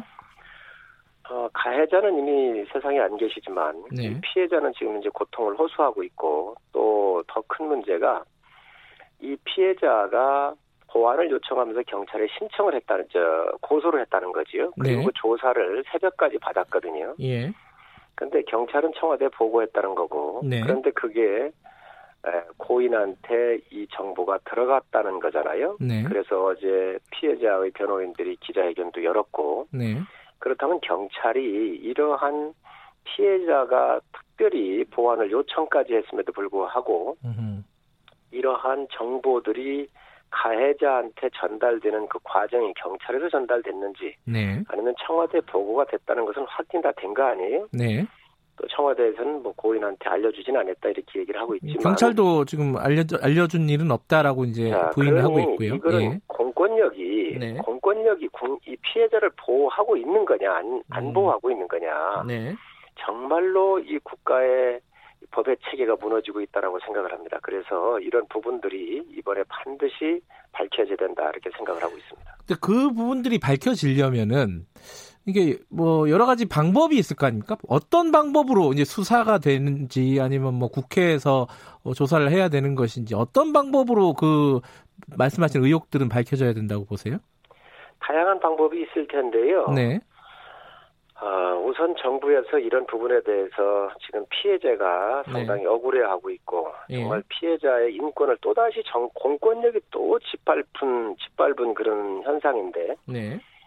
그래서 정부가 알아서 이것을 제대로 아주 명명백백하, 명명백백히 백백히 이것을 좀 조사해주면 좋겠고요. 네. 그게 안 된다고 한다면 네. 국회 상임위라든지 네. 아니면 국회 특별한 위원회를 만든다든지 여러 가지 방법을 고민해야 한다고 생각을 하고 있습니다. 어, 그럼 가장 먼저 지금 닥, 닥친 게 김창룡 경찰청장 후보자 인사청문회가 있습니다. 예정돼 있습니다. 어, 이때 뭐 구체적인 의혹을 따지겠다는 게 통합당의 입장이신데 이때 좀 이런 질문들이나 이런 것들이 진행이 되겠네요. 뭐 당연히 경찰청장으로서 검증받는 자리니까 또이 네. 경찰 시스템에 문제가 없는지 네. 그 청문 과정에서 있게 될 거고요. 예. 여기에서 뭐 미진 미진할 거로 보는데 예. 또 여러 가지 다른 형태로도 이게 분명히 어, 점검을 해야 된다고 생각을 하고 있습니다. 반드시 음. 이 부분은 국가는 피해자들을 보호하는 게 생명이잖아요. 예. 신고까지 하고 보완 요청까지도 했음에도 불구하고 네. 이러한 사건에 대해서 가해자한테 전달됐던 것은 어떤 형태로든 그건 반드시 진실이 규명돼야 됩니다. 음. 근데 지금 말씀하신 이제 후보자 청문회 같은 경우는 본인이 당사자는 아니잖아요. 그러나 경찰청장으로서 예. 예. 이미 지명된 상태에서부터 경찰의 모든 업무 보고를 받고 있을 거고요. 네. 또 전임자의 모든 것을 다 받아서 가는 거기 때문에 네. 그 연결성이 있는 것이지요. 현재 예. 현직 현직에 있으면서 음. 그래서 이건 엄, 어, 아주 중차대한 문제이고 아주 엄중한 사태이기 때문에 네. 아마 후보자는 이 내용을 다 잘 알고 있을 거라고 생각을 합니다. 이런 파악 능력이 없다 그러면 경찰청장 자격이 없는 것이죠. 음. 수사 상황도 필요하다고 보십니까? 수사도? 수사를 당연히 해야 되지 않겠습니까? 음흠. 경찰 스스로 우선 이 네. 사건이 어떻게 이렇게 예. 나갔는지 예. 자체적으로 먼저 저는 진상 조사를 그 안에서부터 해야 한다고 생각을 하고요. 네. 또 청와대에 이게 보고가 됐고 청와대는 네. 어떻게 했는지 예. 양쪽 다 지금 부인하고 있지만 이 부분에 대해서는 분명한 어, 조사가 있어야 한다고 생각을 합니다. 음. 그리고 지금 앞, 서 그 박용진 더불어민주당 의원과 인터뷰를 잠깐 했었는데 그 배현진 대변인 통합당의 배현진 대변인이 어, 고 박원순 시장의 아들 박주신 씨의 어, 병역 의혹을 제기한 부분에 대해서는 좀 부적절하다는 입장을 얘기하셨어요. 어, 어떻게 생각하십니까 이 부분은? 국회의원들은 각각의 헌법기관이기 때문에 네. 다 본인들이 알아서 판단하는 것이고요. 국회의원 예. 활동에 대해서 이 판단은 국민께서 하시는 겁니다. 예. 이거를 뭐 어, 잘했다고 하는 사람들 수 있을 수 있고 예. 좀 부적절하다고 하는 사람도 있을 수 있는데 네. 사건의 본질, 본질은 병력 비리가 이제 무혐의 판정을 받았는데 그렇죠. 예. 이 부분을 그 고인 그 고인이신 박원순 시장께서 네. 공직선거법 위반이다. 네. 이래 해가지고 다시 고발을 한 사건 아니겠어요? 그런데 고발하신 분들이 여러분이 계세요. 핵이 네. 핵의학의 아주 전문가도 계시고 예. 또 의사협회장도 계시고 여러분들이 계신데 이분들이 이게 부당하다 해가지고 다시 이제 증인 신청을 한 거지요. 예. 그 증인 신청을 했는데 이제 바로 그 고인의 아드님이신 박주신 씨가 증인 신청이 됐는데 8년 동안 연락도 채택도 안 됐고 연락 두절도 안 됐고 음. 아, 채택은 됐는데 연락 연락이 두절됐고 이 아예 안 나오신 것이지요. 예. 그러니까 부친의 명예나 또 본인의 명예를 위해서도 아마 이런 기회에 떳떳하게 하면 어떨까 하는 저 개인적인 생각을 가지고 있습니다. 그래요. 이게 이제 민주당 아, 그, 그쪽 박주신 씨 쪽 입장은 이미 할 수 있는 건 다 했다 검증을 또 뭘 하라는 거냐 뭐 이런 입장 아니겠습니까, 그죠? 그 검증 자체가 음. 그 핵의학 전문가나 의사협회장이라는 이런 부분들이 음. 좀더 실체적이고 구체적으로 현장에서 봤으면 하는 거 아니겠어요? 예, 알겠습니다. 이, 그, 저 필름이나 이런 것들에 대한 신뢰성에 대해서 더 좀 확실하게 하자는 예. 거 아니겠습니까? 그러니까 예. 그런 부분들은 본인들이 더 명확하게 할 필요가 있다고 생각을 합니다. 네, 마지막으로 짧게요. 부산시장 그리고 서울시장 보궐선거 어, 내년에 있지 않습니까? 이거 민주당이 후보 내야 된다고 생각하세요? 아니면은 어떻게 해야 된다고 생각하세요? 전 민주당이 예. 공당으로서 더 잘 알고 있을 거라고 생각합니다. 국민에 대한 도리가 어떤 것인지 더잘 예. 알고 있을 거라고 생각을 합니다. 알겠습니다. 오늘 말씀 여기까지 듣겠습니다. 고맙습니다. 네, 감사합니다. 미래통합당의 성일정 의원이었습니다. 김경래 최강기사 2부는 여기까지 하겠습니다. 3부에서는요, 추적 20분. 어, 박원순 시장 관련된 의혹 조금만 더 가보죠. 일부 지역국에서는 해당 지역 방송 보내드립니다.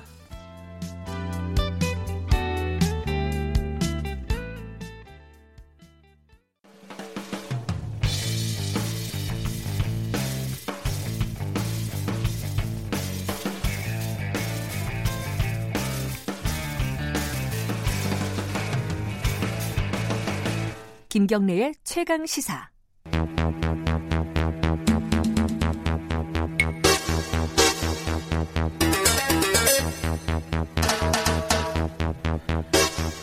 사건의 이면을 들여다보고 깊이 있게 파헤쳐보는 시간입니다. 추적 20분 오늘도 두 분 나와 계십니다. 먼저 박지훈 변호사님 안녕하세요. 네 안녕하세요. 그리고 한겨레 신문 김한 기자님 안녕하세요. 네 안녕하세요. 어, 이 사실 오늘까지는 박원순 시장 얘기 좀 네. 계속 해도 괜찮을 것 같아요. 근데 박원순 시장 사망과 그리고 그 이후에 장례 절차가 쭉 진행되면서 며칠 동안에 법적인 논란들이 굉장히 많이 있었습니다. 네. 어, 뭐 아는 뭐 일반 사람들에게 친숙한 뭐 그런 법적인 용어들도 있지만은 또또 처음 듣는 얘기들도 있고 이게 뭔가 싶은 네. 것들도 있고 뭐 그런 얘기부터 좀 시작을 해보죠. 그렇죠. 일단은 이 서울특별시장 그러니까 음. 서울시가 주관하는 장례로 치러지지 않았습니까? 그렇죠. 이 부분에 대해서 어, 집행금지 가처분 신청을 냈어요. 그 강용석 변호사가 있는 곳이죠. 그 가로세로 연구소. 인터넷 채널이죠. 예, 예 여기서 동영상. 이제 어, 가처분 신청을 냈는데 법원이 각하를 냈습니다. 이 각하가 뭐고 각하의 이유는 음. 뭐고 이런 것 약간 좀 설명을 예, 듣고 시작을 일단은 가처분이라는 건 뭐냐면 본안 소송까지 시간적 여유가 없을 때 미리 제기하는 거. 미리 이 사, 어떤 이 사람들이 본안성 낸 거죠, 그러면. 예, 예. 원래는 내야 되는데 아마 음. 냈는지 확인은 안 되고 있습니다. 음. 그래서 5일장이 다 치러지면 소송의 의미가 없습니다. 그래서 치러지기를 막기 위해서 그 서울 특별시장에 대해서 집행하는 것을 미리 막는 거를 가처분 신청이라 그러고요. 네. 그 가처분 신청이 넣었는데 최초 각하가 됐습니다. 각하, 각하 기각. 뭐 음. 인용 세 가지거든요. 인용은 받아들이는 거고 네. 기각 각하는 안 받아들이는 건데 각하는 쉽게 말하면 요건을 갖추지 못해서 본안에 올라가지도 못한 거예요. 링에 음. 오르지도 못하고 떨어지는 걸 요건이 각하라, 안 됐다. 각하라 그러고 음. 링에 올라갔는데 이제 해당하지 않는다라면 음. 기각이라고 표현합니다. 근데 첫 번째 이게 각하가 됐습니다. 왜 그런 왜 각하가 됐냐면 예.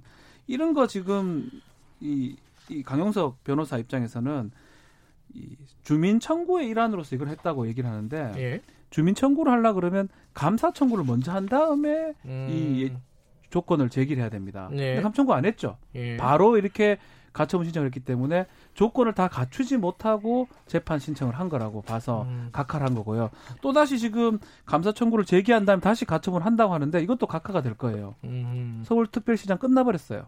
연결식 다 해버렸죠. 그렇죠. 이거는 뭐뭐 어떤 식으로 결론을 내리든 별로 이렇게 아니 못합니다. 아, 아예요? 소의 요건이 음. 없습니다. 아, 뭐 이미 종료가 됐기 필요가 때문에 없어요. 끝난 음. 사건 음. 이익이 없기 때문에 음. 그래서 또 다시 각하가 될 가능성이 높고요. 예. 어쨌든 간에 일단은 이 강용석 변호사 측에서 넌 이 집행정지 신청은 받아들이기는 어려운 상황입니다. 그러면 주민 소송을 그러면은 이게 본안 소송일 거 아닙니까? 그렇죠. 그렇죠? 그 주민 소송을 하게 되는 거예요? 어떻게 되는 거예요, 지금? 근데 그 주민 소송의 일환으로서 했다고 하는 거거든요. 예.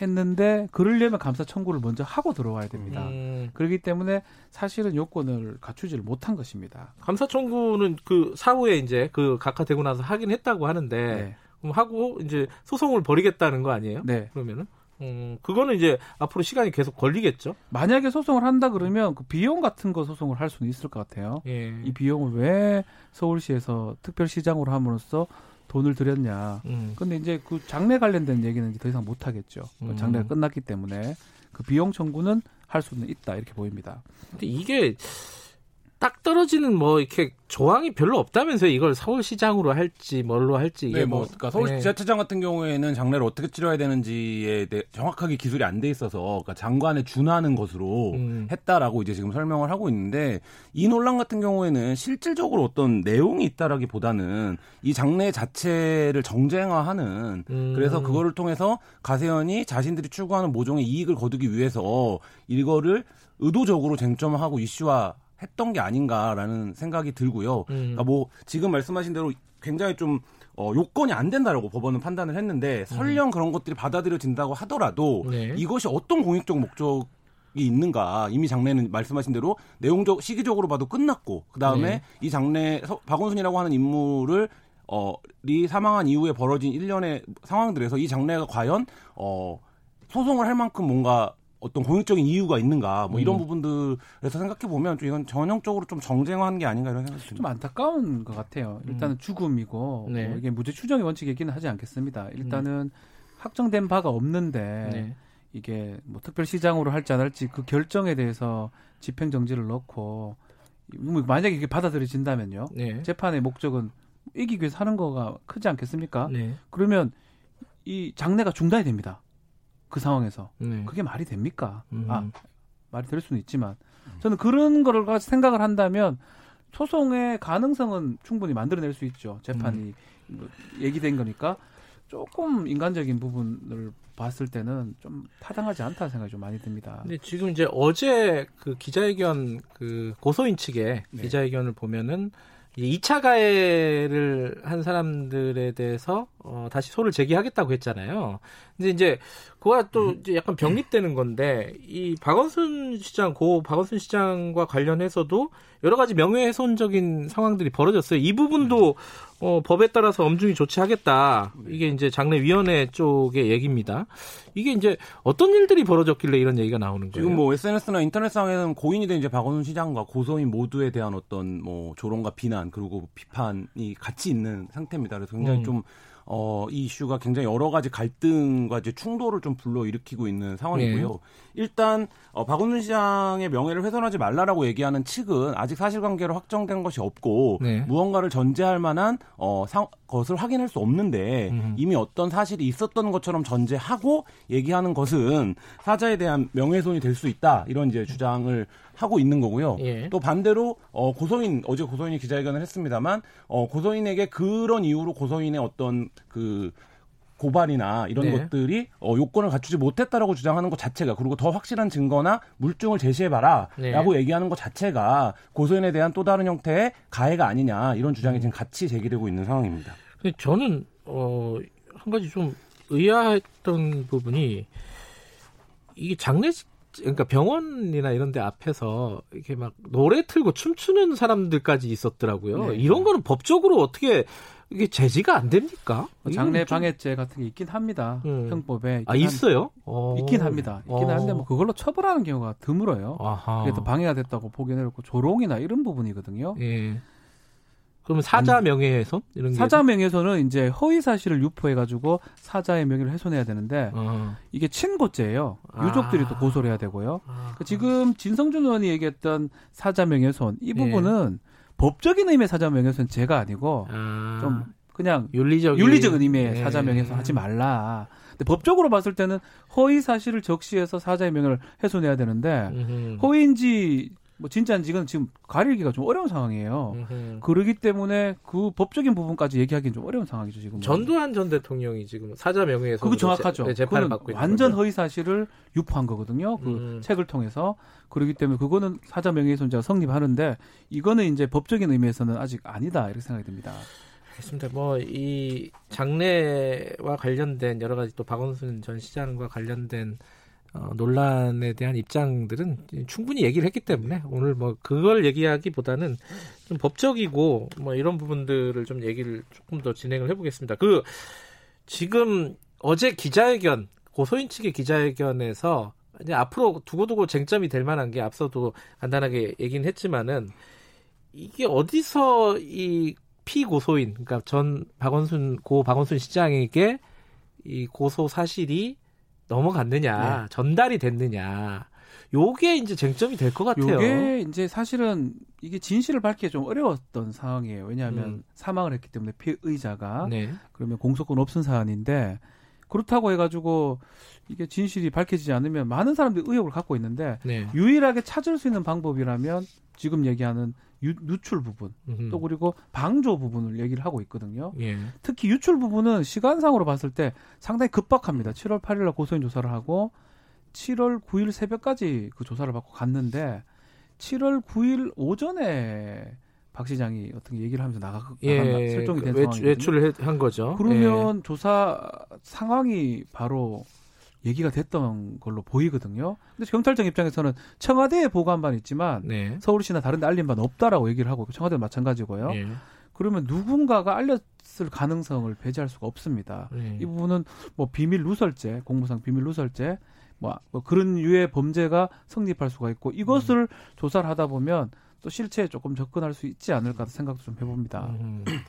근데 이게요 좀 엇갈리는데 보도도 엇갈리고 아직은 이제 사실 네. 확인이 명확하게 안 됐는데 박원순 시장이 아침에 이제 실종될 때 그러니까 외출을 하기 전날 밤에 네. 서울시에서 대책회의가 있었다. 얘기가 있고요. 라는 얘기도 있고, 음. 아니, 그런 거 없었다. 라는 네. 얘기도 있고, 이게 어디까지 지금 그러니까 뭐 팩트라고 뭐 봐야 돼요? 이른바 이제 8인 대책회의가 있어서 전공법에 예. 가까운 방안도 논의가 됐다라는 보도도 나왔는데 음. 지금 이제 실제 그런 보도가 있었다라고 하면 이 부분에 대한 사전 인지가 있었던 걸로 봐야겠죠. 그렇죠. 그러니까 그렇죠. 새벽이 아니라 그, 그, 그보다 일찍. 예, 일찍이니까. 예. 근데 이제 그게 아니라 지금 이제 주요하게 논의되고 있는 상황은 고소한 이후에 그 고소된 사실이 그러니까 예를 들면 당연히 이거는 보안이 지켜져야 되고 네. 이 고소인과 피고소인의 관계를 봤을 때 이게 이제 피고소인에게 알려질 경우에 발생할 여러 가지 문제들이 당연히 예상이 되니까 그 아마 분명히 매뉴얼이 있을 겁니다. 경찰 경찰 안에. 근데 네. 어 그런 것들 규정을 어기고 어 전달된 게 아니냐 지금 이 의혹이 네. 같이 있는 거거든요. 그러니까 그렇죠. 근데 이게 뭐 양쪽 측면이 다 있는데 만약에 사전에 인지가 됐다라고 하면 음. 왜 9일날 상황에서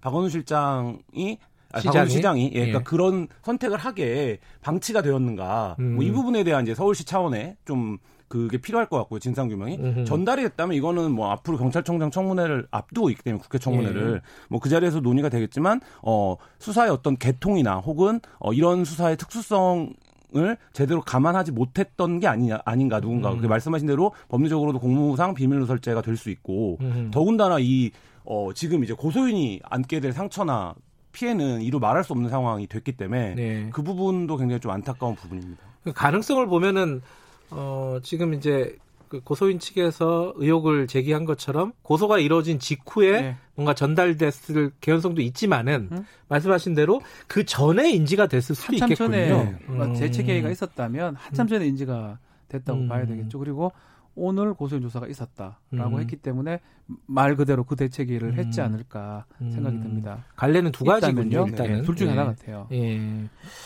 그 부분은 어 이제 청문회도 마찬가지고 뭐 어, 어떻게 가다 보면 이게 수사까지 진행이 돼야 되는 상황이 될 수도 있는. 만약에 말씀, 문제 예. 제기를 네. 계속 한다면요. 네. 수사를 해야 되지 않을까 생각이 음. 들어요. 그 부분도. 음. 그리고 사실 이게 정보가 유출된 거라고 한다면 네. 사실 어 8일에서 9일의 상황이거든요. 그러니까 제가 네. 많지 않을 거예요 관여자들이. 그러니까 그렇죠. 이 예, 보고의 네. 교통상 그렇죠. 상당히 적, 예, 상당히 적을 네. 거기 때문에 사실 뭐 그 부분을 만약에 수사로 규명한다고 하면 크게 뭐 복잡한 문제는 아닐 수 있겠다라는 생각도 음. 듭니다.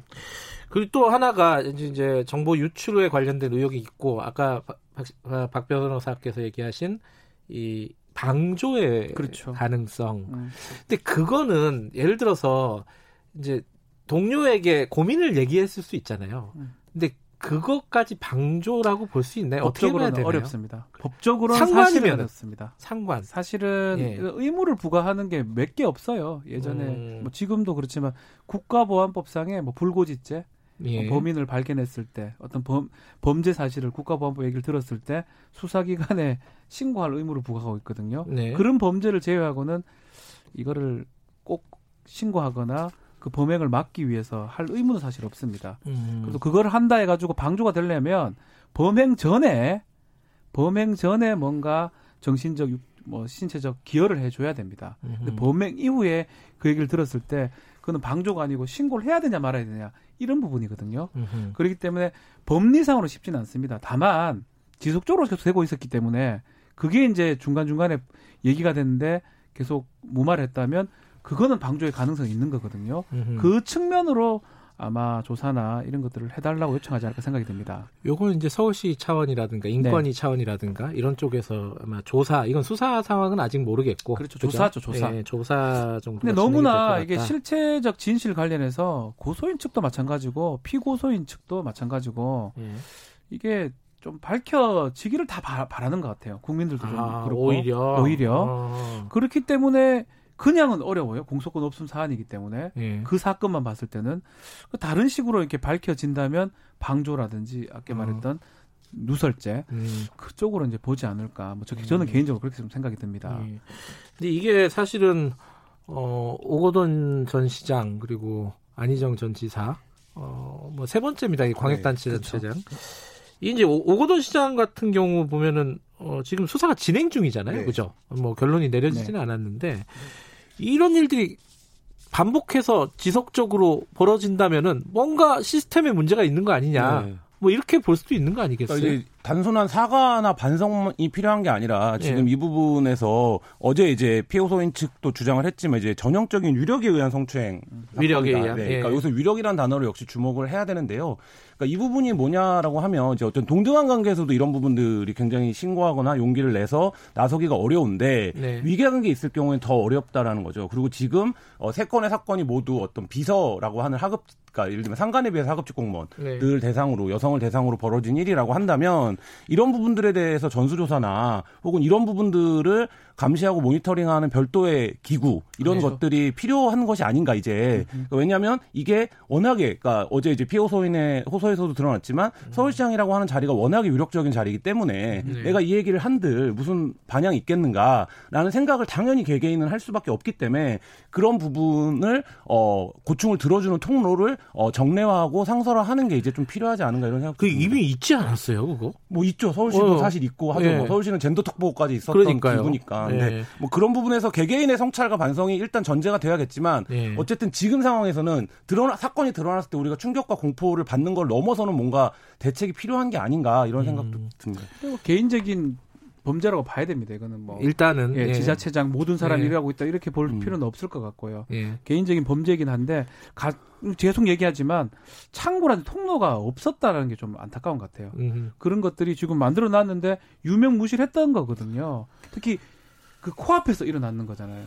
네. 제일 높은 사람 바로 밑에서 일어난 거기 때문에 그런 부분을 제도화 제도적으로 좀 다시 좀 봐야 되지 않을까 생각이 네, 듭니다. 좀 차분하게 어, 사, 사안을 바라볼 시기가 되면은 이런 어떤 시스템을 다시 한번 네. 어, 만드는 그런 대안을 뭐 국회에서 논의할 수밖에 없겠죠 이 부분은 그죠? 국회에서 해야 되겠죠. 예. 뭐 법을 만들든지 입법적 예. 조치를 취하든지요.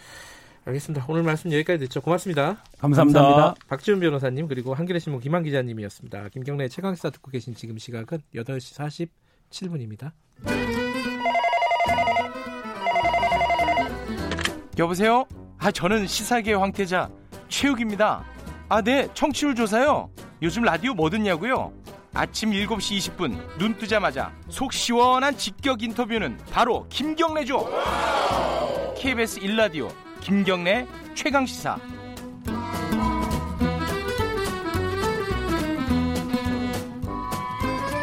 네, 김경래 최강 시사 듣고 계십니다. 청취율 조사 기간이네요. 어, 최욱 씨가 동원됐군요. 최욱 씨 감사합니다. 어제 비가 굉장히 많이 왔습니다. 그래서 호우 피해가 있었어요. 인명 피해도 있었고요. 이게 이제 걱정입니다. 이제 여름이 본격적으로 어, 시작이 됐고 비가 얼마나 올지 태풍은 어떻게 될지 더군다나 지금 아시아 지역에요. 중국 같은 경우에는 엄청난 홍수가 지금 어, 나, 지금 실제로 진행 중입니다. 그죠? 폭우가 몇, 몇십일째 지금 진행이 되고 있다 그러는데 음, 이게 좀 연관관계가 있는 건지도 좀 궁금합니다. 오늘 날씨 마지막으로 좀 간단하게나마 좀 알아보죠. 김승배 한국기상산업협회 본부장님 연결돼 있습니다. 안녕하세요. 네, 안녕하십니까. 요번에 오늘 어제 참 어제 전국에 내린 비는 폭우는 네. 이게 장맛비라고 보면 되나요?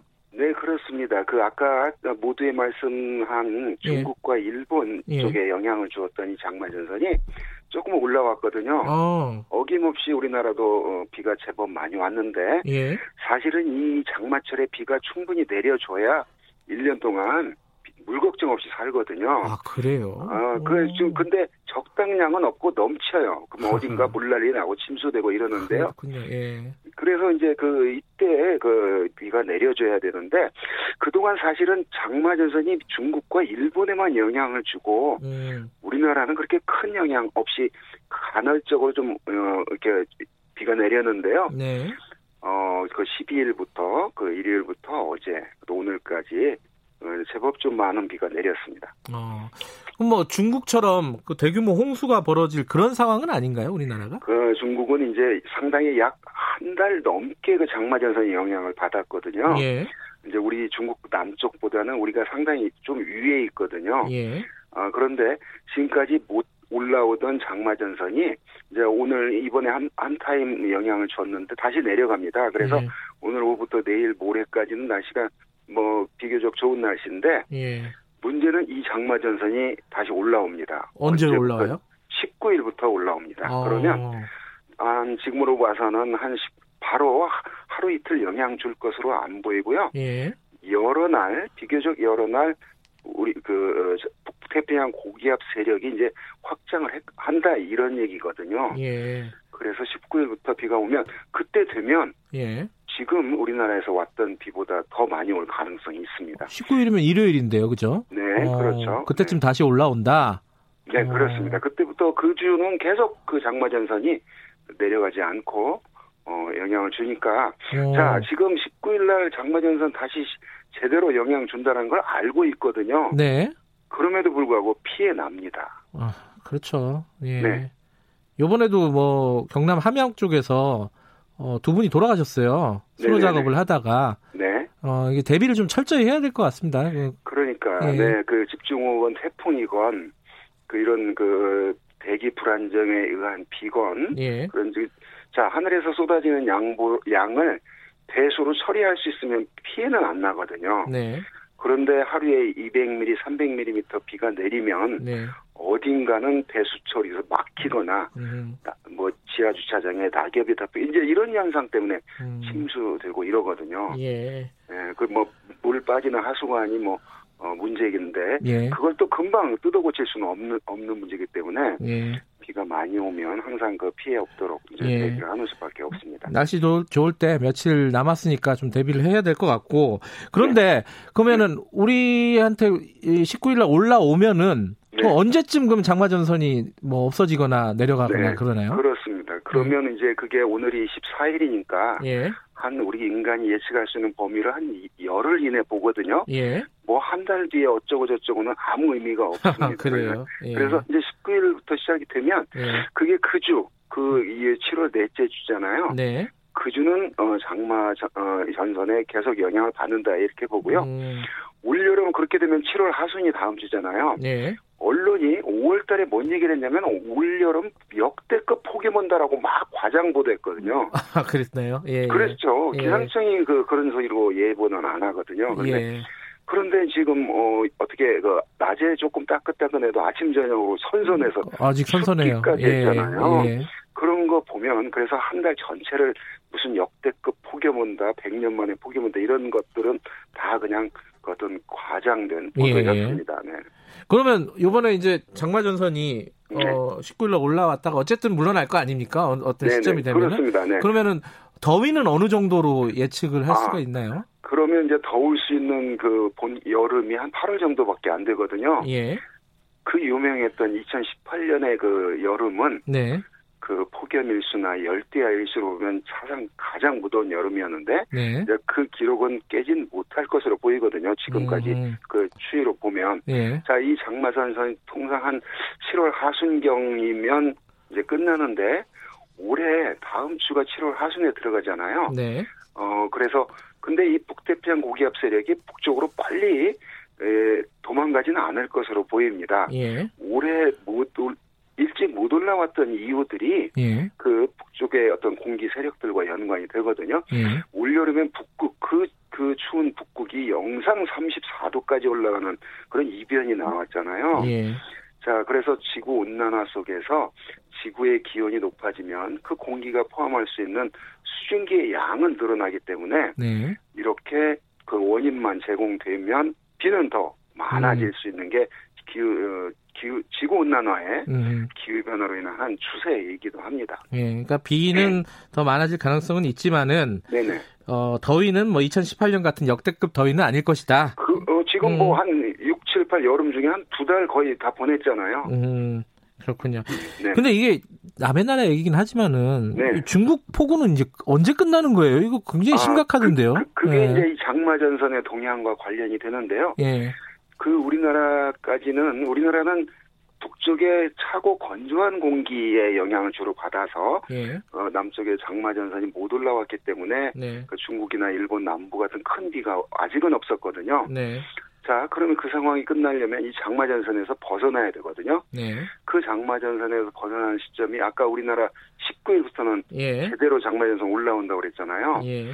어, 그런데 그 이제 꼬리 부분이 남쪽에도 걸쳐 있으니까 예. 적어도 지금으로부터 한 어, 중국 경우 한 어, 열흘 정도는 그 장마 전선 영향권에서 음. 지금까지도 많이 왔는데 음. 앞으로도 더 올 가능성이 있으니까 문제는 그 샨샤 댐이랑 큰 댐이 지금 무너지느냐 안 무너지냐 음. 지금 이게 관심이잖아요. 네. 그 주변은 무너지면 원자력 발전소가 또 이렇게 잠긴다고 합니다. 예, 예, 그 부분에 있는 이러면 또 재앙이 생길 수가 있는 예. 그런 음, 그 상황인데요. 예.